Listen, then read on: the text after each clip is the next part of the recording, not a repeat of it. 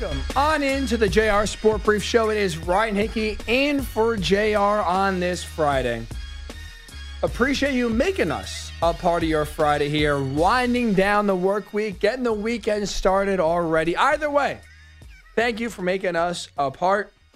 Hopefully, we're here to brighten your Friday. All right, so in a few days, we are going to have the NFL Scouting Combine come our way which means we're going to get days of hand size reports. Guys that are weighing in too big, guys that are weighing in too small, guys that are running too slow, guys that are not running fast enough. You know how this works. But with the scouting combine here about to commence, I want to use it as an excuse, kind of give you my outlook on quarterbacks um, in this upcoming draft class. And kind of project ahead how I think that they are going to do at the next level.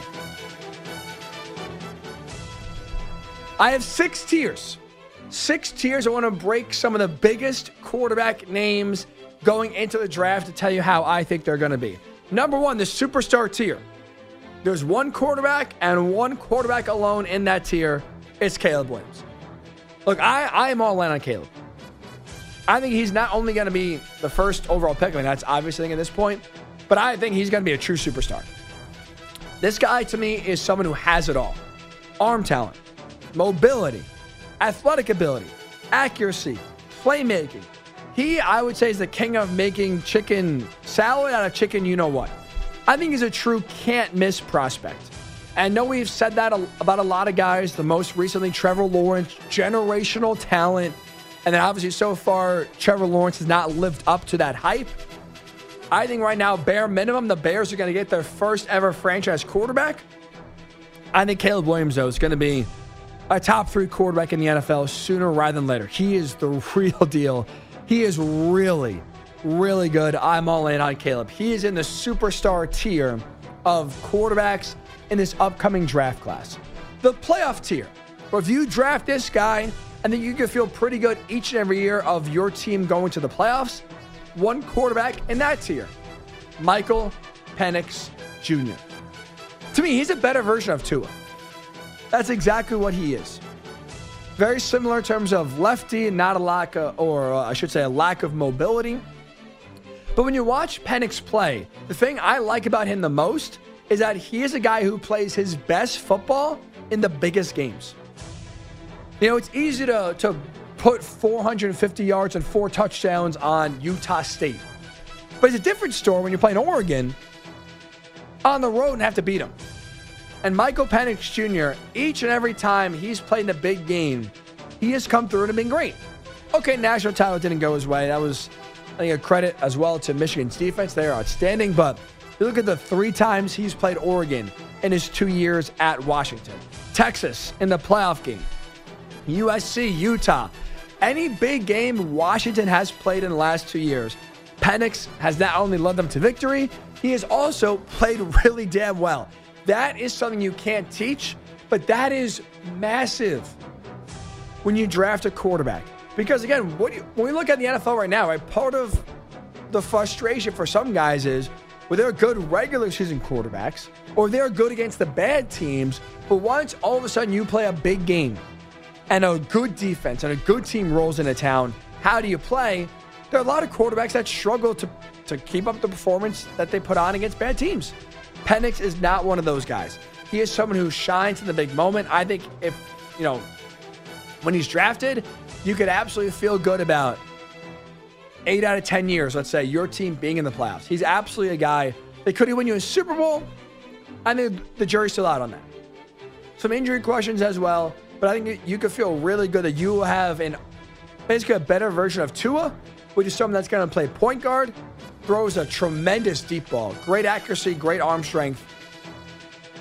That's a guy you feel really good about. That's going to get you to the playoffs most years. Playoff tier, one quarterback in that tier.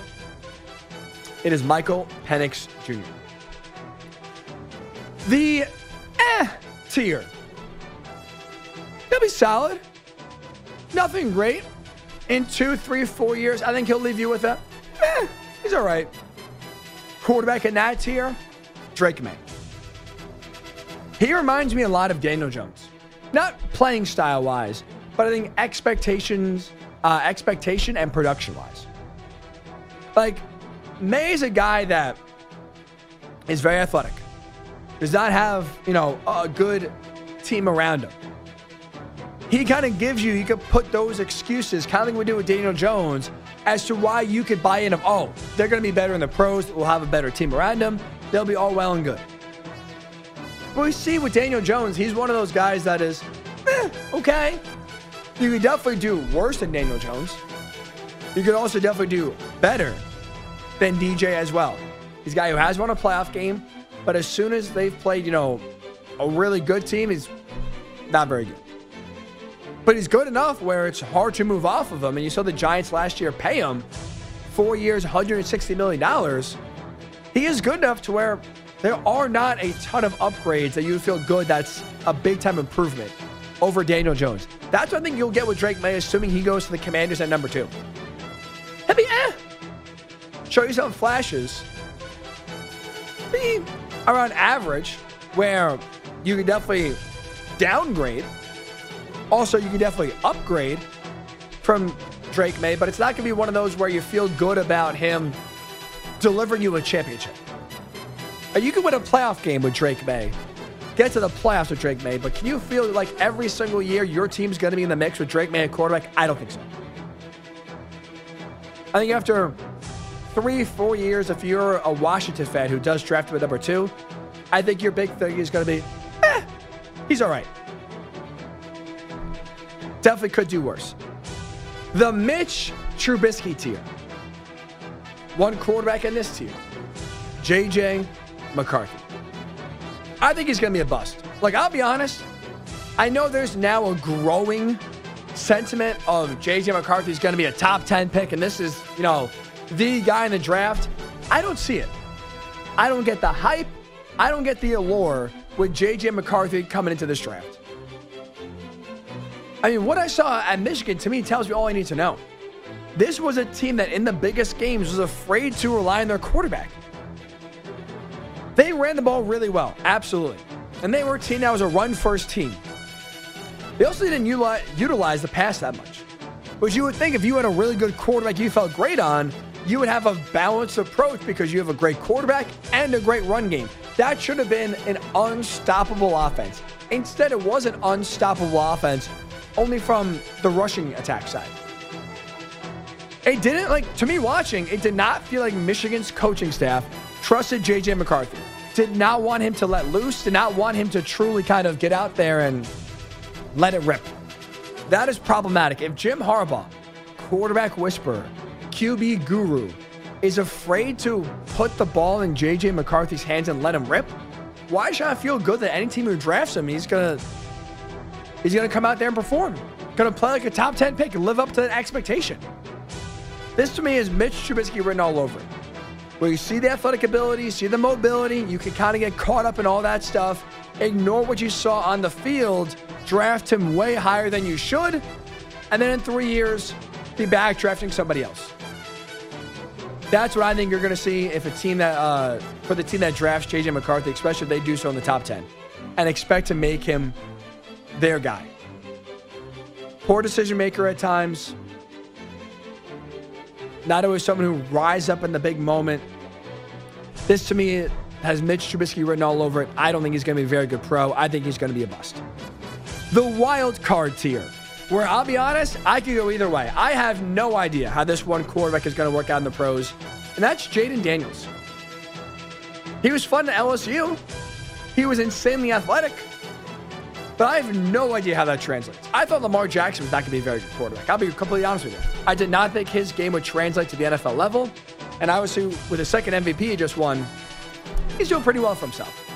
I could see Jayden Daniels kind of going in and being the Lamar Jackson 2.0 with that dual threat ability. Run pass is unstoppable. I can also see him being the equivalent of Johnny Manziel. Not off the field. Not off the field but on the field, where Johnny Manziel at college, right, made a living running around, being faster than everybody else, and just being more athletic than everybody else. That worked at Texas A&M. He tried that same thing in the pros, did not work. I, I've honest, I truly have no idea with Jayden Daniels. He is someone that is to me is a complete wild card. Either could be a top five quarterback in the league, or could be someone who's going to be journeyman backup after two or three years. And you see enough of them, and you say, ah, okay, not very good. Total, total wild card. Because a lot of how he played at LSU, especially last year, was let me run around, let me outrun defensive linemen, make plays, you know, juke and outrun linebackers. Your your speed with how fast NFL defensive players are, even the 300 pound guys, you can't just outrun them. So I'm not sold that his athletic ability alone is going to be enough to lead him to success. And I, I just don't know about the rest of his game. His ability to read defenses, process, go from one, two, three, make quick decisions accurately, timing wise. I got nothing. With Jayden Daniels, I got nothing. So we're giving quarterback tiers here as we get set for the NFL draft to uh, the NFL draft, the NFL scouting combine to start next week in Indy. Six tiers, six quarterbacks. Superstar tier, Caleb Williams. Playoff tier, Michael Penix Jr. The eh, tier, Drake Maye. Mitch Trubisky tier is JJ McCarthy. Wild card is Jayden Daniels. And finally, we'll call it the Brock Purdy tier. The if you land in the right situation, you could be very special. Bo Nix. Bo Nix is a guy that I think can be Brock Purdy 2.0 if he goes into the right situation. If he has good coaching, if he has good talent around him, this is a guy I think that could win a lot of games. A lot of games. I think he could be better, a better version than Dak Prescott. He could be a guy that could win you multiple playoff games a year.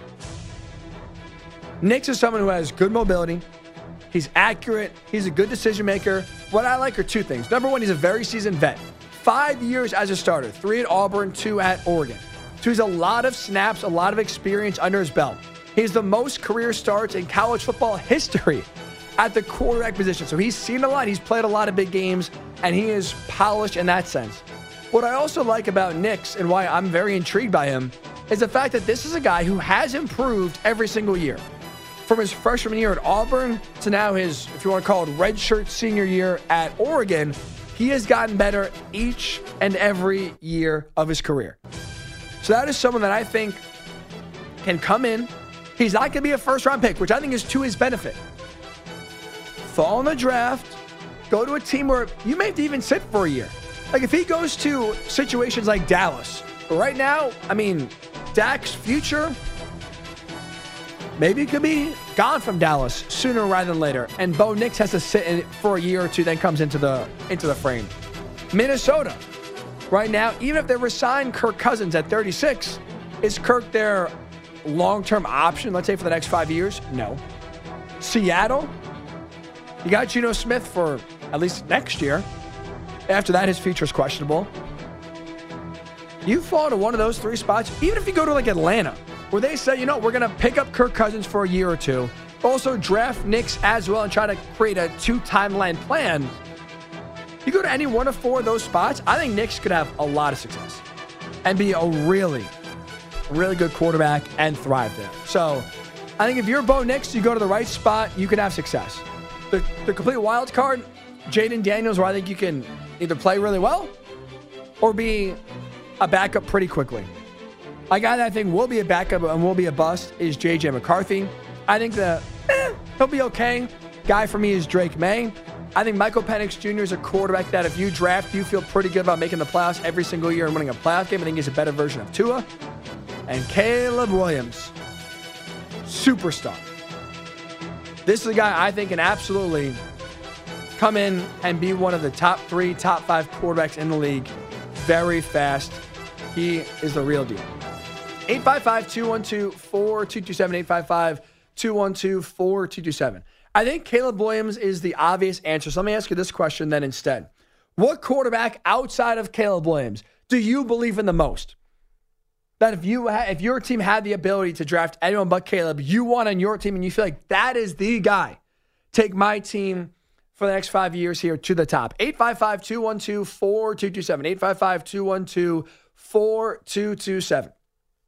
Uh, social media, Ryan underscore Hickey and the number three. When we get back here, we'll take your thoughts, but also, too, I am very high on Caleb Williams.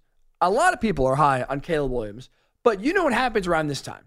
When everybody's excited about one guy, what happens? The knocks, the flaws start to come out.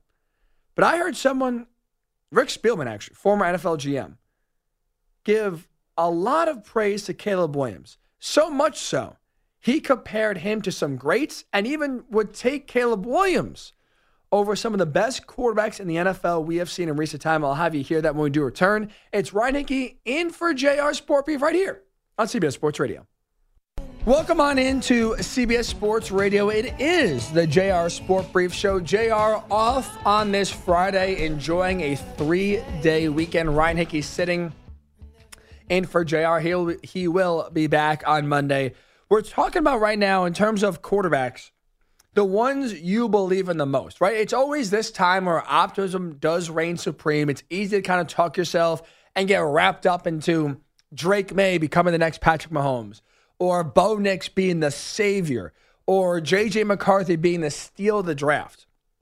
But I tried to break them down into tiers because I think that's an easier way of discussing expectations um, for these guys and what you can kind of get um, if your team does draft them. And I think first and foremost, I feel like this term is thrown around almost every year. So I hate to say it, but I think for this guy, it count uh, it applies, and that's Caleb Williams. Generational talent. Like if you just think of the word generation, you can't be using that every single year. Does not make sense. But, and I'm guilty of it at times as well. We do use that phrase. We've heard it for guys like John Elway, Peyton Manning, Andrew Luck, Trevor Lawrence, and now it's being talked about again with Caleb Williams. I think Caleb Williams is the real deal. I am all in. I think this is a guy that's going to translate really, really well to the NFL level and is going to be an absolute superstar. Take the league by storm, be the Bears' first ever franchise quarterback. I mean, hell, he might be the first 4,000 yard passer in his rookie year. That's how good and that's how much of an immediate impact I think he can make in Chicago. But don't, don't just take my word for it. Rick Spielman is someone I, I respect a lot former Vikings GM, now does a really good job at CBS Sports and the 33rd team of doing their draft coverage. He was on the first pick podcast earlier this season, back in October, midway through the 2023 college football season. And he was asked where he would rank Caleb Williams, not in this draft class, but against some of the best quarterbacks in previous draft classes. Take a listen to where Rick Spielman would rank Caleb Williams. What about 2021 when Trevor Lawrence went first? You taking Trevor or Caleb? Caleb. Nice. 2020 Joe Burrow or Caleb? Caleb. Wow, look at that, Debo. I'll go to 2012 Andrew Luck or Caleb. That's a that's a toss up for me because I wow. Andrew Luck was one of those uh, generational franchise quarterbacks. Uh, yeah, but I would be real close, but I would probably go with Luck just ahead of Caleb. But right there, a one A and one B. I mean, that is that's as good a praise you could possibly get in the discussion on Andrew Luck, where first year at the Colts takes up from two and fourteen to eleven and five, make make the playoffs, get further in the playoffs each of the first three years of his career. Unfortunately, as a Colts fan myself, saw it happen.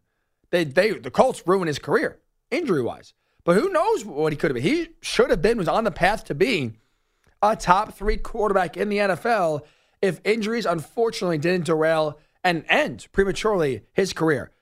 But I don't think like Rick Spielman's talking in hyperbole there.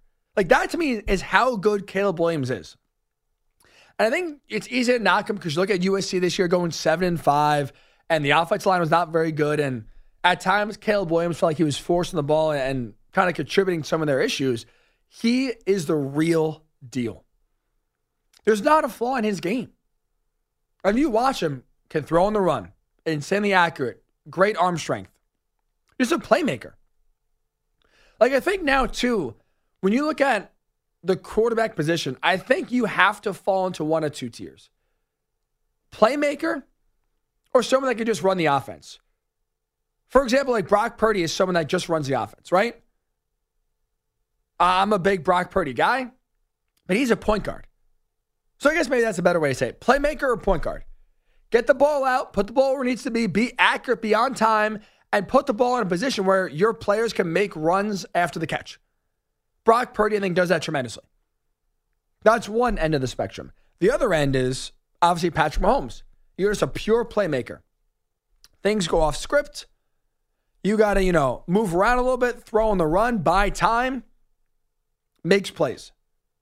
Caleb Williams falls into that playmaker category. We can, he can come to your team and instantly elevate everyone else around him. He doesn't need, you know, a wide receiver one and running back one and tight end one and a great offensive line. That's part of the reason why I think he's going to have a great NFL career. Because he doesn't need everything around him to be great.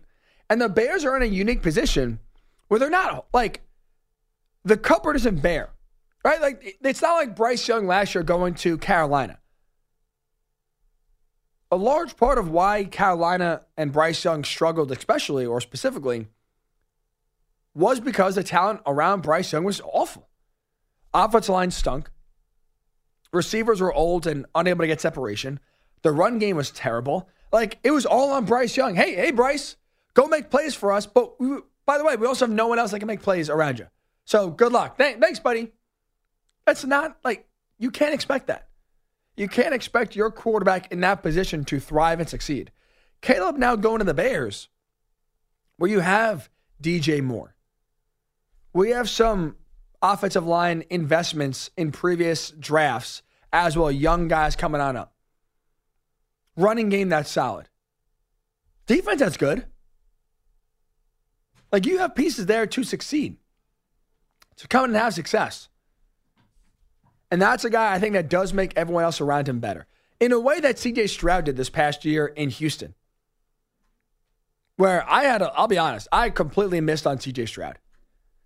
Not only did I not think he was going to be a, a very good quarterback, but also, too, I had major questions of him going to Houston just because you look at the talent on that team, they didn't have a lot. They had, they had none. No talent. We couldn't go into the year talking about Nico Collins being a legitimate number one wide receiver. We had no idea what Tank Dell would become, or even that run game. Offensive line was banged up all all season long. But to Stroud's credit, what he did extremely well was he made everyone else around him better. Similar, you know, to what Andrew Luck and Peyton Manning have done in their times, and Tom Brady. You have everybody else raise their level of game just by your presence, just by how you play. That to me is what Caleb Williams does. And not only does he have some talent in Chicago, I think he could come in there right away and make everyone else around him better. And so Rick Spielman just heard him say it. I mean, he's talking about he would take Caleb Williams over Joe Burrow if they were both in the same draft class. He would take Caleb Williams over Trevor Lawrence. And it's a coin toss. He barely took Andrew Luck over Caleb, which is, I mean, Luck is one of right the most heralded draft prospects coming out of college we've seen since the draft started. That just show you how special this kid is. And I know we've you know, had this discussion, right? Especially when it comes to quarterbacks, you overinflate their importance because everyone needs one. This guy's going to be the real deal. Baker Mayfield's going to be elite. Kenny Pickett's going to be elite. Like we always hype up these quarterbacks to be better than they are because everyone's excited and everyone wants to find the guy in the draft. There's no hyperbole, though, with Caleb Williams. That guy is the real deal. 855 212 4227. Speaking of the real deal, I really hope, as all of us as football fans here, I have our best interests at heart. I hope we never see Bill Belichick coach a game again because if he is not coaching a game again, that means he's doing something else. And I think it benefits all football fans. I'll tell you what that is when we do return. It is Ryan Hickey in for JR Sport Brief right here on CBS Sports Radio. Welcome on in. It is the JR Sport Brief Show. Ryan Hickey in for JR. Thankfully, at this point, the voice or my voice is not given out. Barely made it to the finish line yesterday. Fighting hard today. I will say we are we are fighting through it where it's not much of a cold, but it's enough to where at least my voice sounds the way it does. Um, very annoying. I apologize for that. Thank you for uh, bearing with me here as we try to push through on this Friday. As a reminder, Think O'Reilly Auto Parts for all your car care needs. Get guaranteed low prices and excellent customer service from where else but the professional parts people at O'Reilly Auto Parts. So I said it before. What I'm about to say here comes from a good place that wants the best, right, for us as football fans. And that is, when I make this statement, what is best for us as football fans is if Bill Belichick never coaches another NFL game.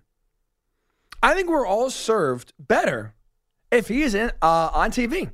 I think this is going to be a guy who'd be an absolute superstar on TV.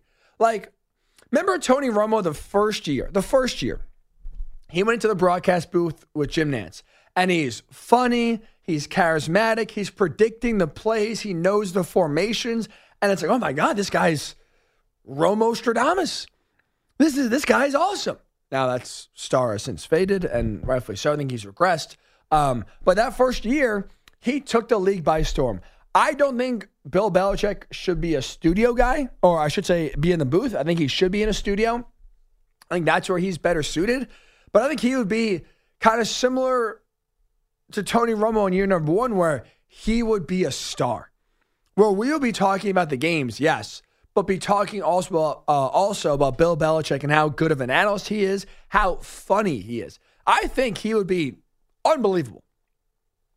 He is someone that obviously we know, right, in the press conferences and anytime he really is in the public spotlight, very serious, very down to business. We're on to Cincinnati. No messing around, short answers. The weather is what the weather is. We'll play. You know, he never gives you anything. But he does have a personality. And the person who talked about it, the person that would know better than anybody, is his son, Steve. Coached under him for a while but also too now has moved on to be the Washington Huskies defensive coordinator. Steve Belichick was on the Greenlight podcast with Chris Long, another former Patriot who's played under both Steve and Bill. And Steve told you basically, look, my dad, he's pretty funny he's definitely pursuing some other stuff, whether it's TV or. I smiled ear to ear when I saw him on College Game Day, and I don't know if you oh yeah you felt the same way where you're like mm-hmm. that's who he is, like he's capable of that. Like yeah. people were shocked. I'm like, yo, he's a funny guy, dude. Yeah, no, I mean, dry, dry humor. Yes. Yeah, putting on the helmet and stuff like that. Like he does like that a lot, but it no one ever sees it, and so I was happy that he people at least saw a better side of him that not a lot of people see. He is funny. I, I think he does truly have a personality where, like you said, he has no, like, he's a football coach, right? So he has no reason to show it to the media, no reason to show it to people he doesn't know.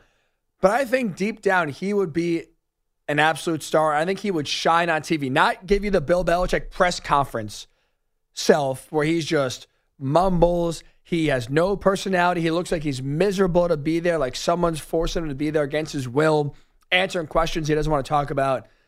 If he's on TV, I think we would actually see a fun, charismatic, but smart NFL analyst. I mean, we already sort of got a taste of that. If you go back a few weeks ago, one of the last games of the season in college football was Army Navy at Gillette Stadium. I think it was actually in Philly. Either way, Bill Belichick was there in person as a celebrity guest picker. And it was a small sample size, but did show you some personality. If you forgot it, take a listen. Coach, I'm going to take a page out of your book here.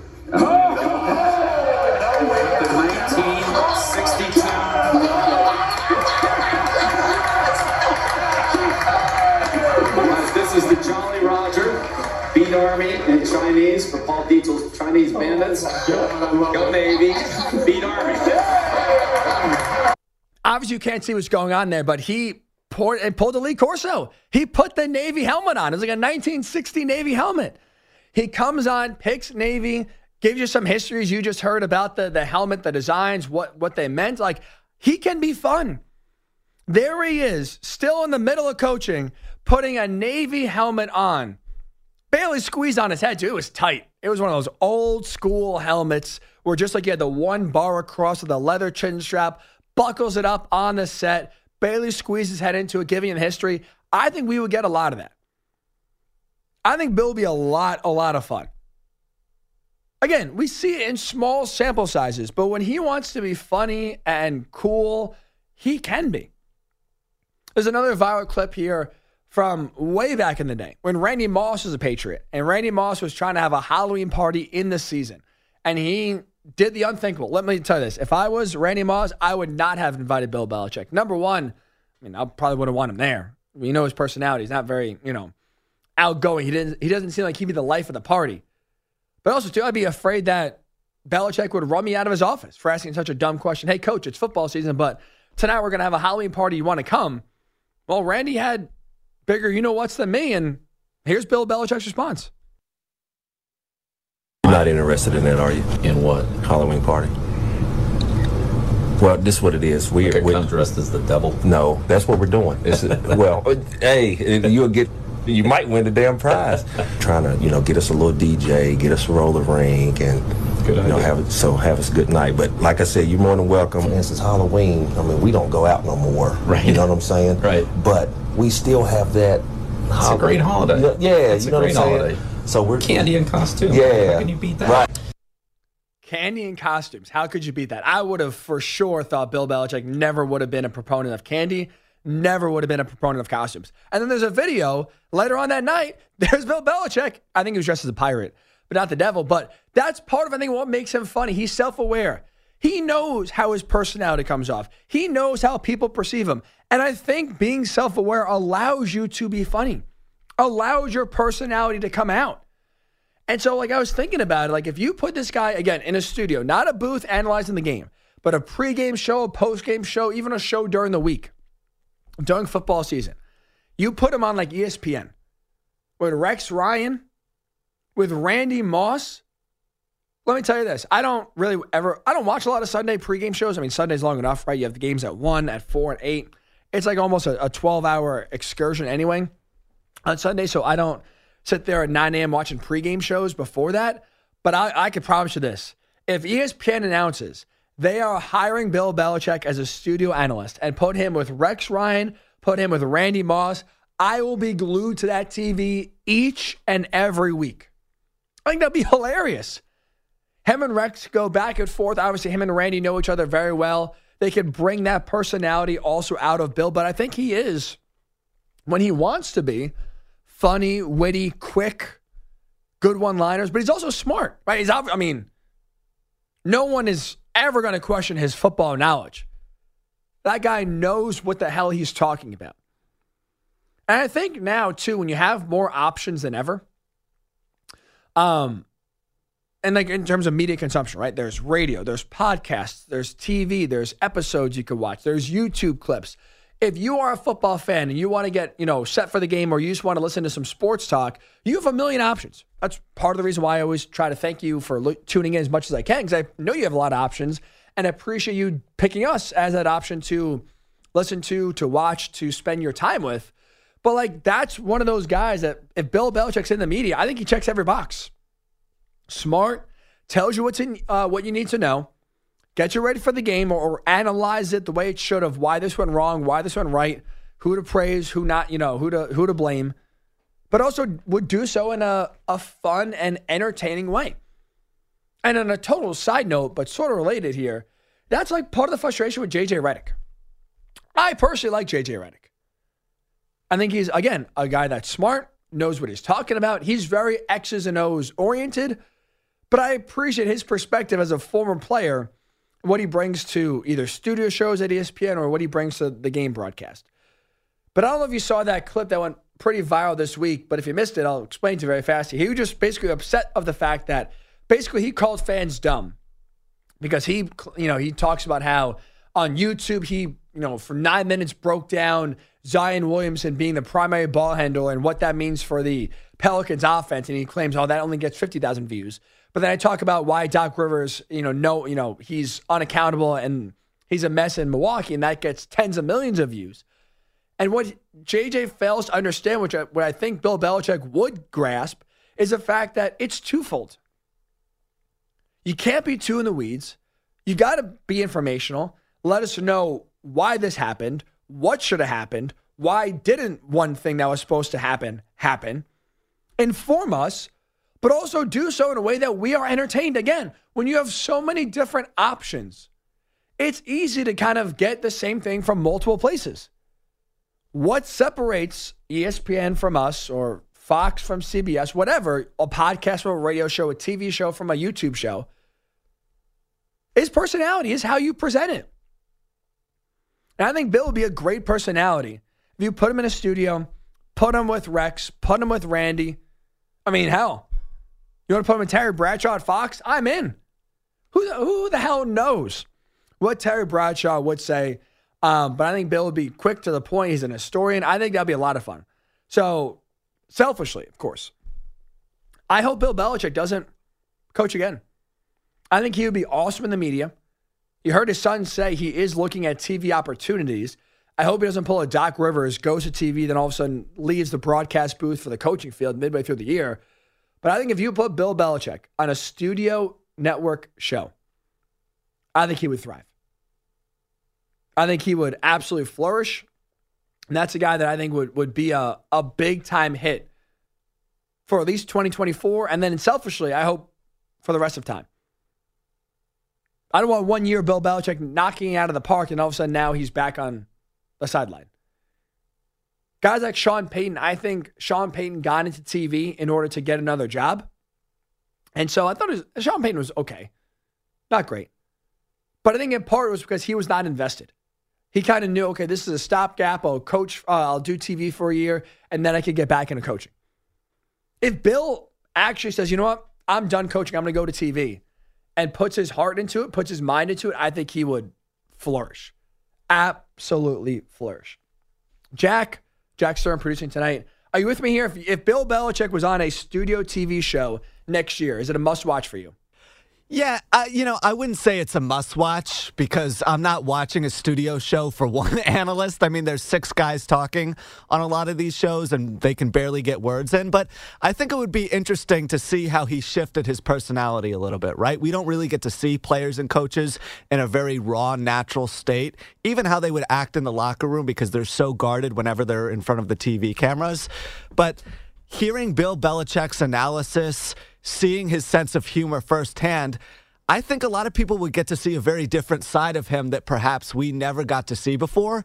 And for that reason, it would be really, really enjoyable as a viewer. And I think like we got a little bit of a snippet there in the two clips we just played before. Like college game day, he obviously had fun, especially too with his connection to Navy. He was enjoying it. He was glad to be there. He was invested. And I think, like you said, he had his guard down. So then you can kind of see his personality shine through where he wasn't always watching his words because he wanted to provide nothing to the other team in terms of bulletin board material. And even in that kind of behind the scenes video that was produced by, I believe, NFL Films of the whole Randy Moss, Bill Belichick interaction at the Halloween party, like when Bill's guard is down, when he's just kind of being himself and having fun and not in the Bill Belichick coach mode, not in the I got to give the other team nothing mode in terms of game plan, in terms of bulletin board material. So I'm just going to not say anything.